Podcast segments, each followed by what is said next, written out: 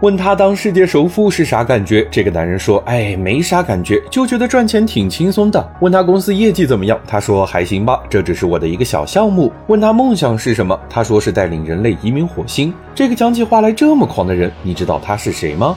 商界生意经，赚钱随身听。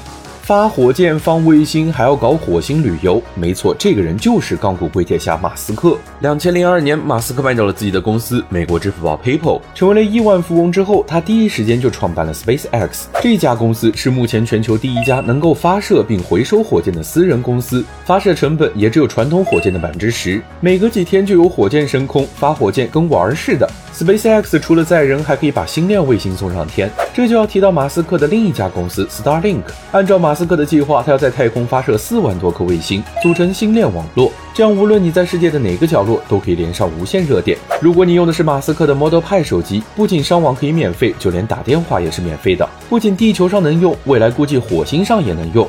搞完了天上的交通，马斯克还要搞地上的交通。先说特斯拉这个新能源汽车公司，现在已经是全球市值第一的车企了，一年销量接近一百万台。马斯克还有一家公司 The Boring Company，它可以比任何一家公司更快、更便宜的修建地下交通轨道。通过点对点的直达隧道，大幅提高交通效率。但马斯克觉得这还不够快，他又推出了另一个项目 Hyperloop 真空磁悬浮列车。这个超级高铁如果成真，最高时速将达到九百公里每小时，你就能从北京闪先到上海。这个时候你就要问了，这些交通工具的动力怎么来呢？马斯克还创办了一家公司叫 Solar City，主要研究光伏发电，已经是全球最大的太阳能屋顶公司。清洁能源、地下隧道、高速列车，这怎么看都是在为火星交通做准备。移民火星，你会想去吗？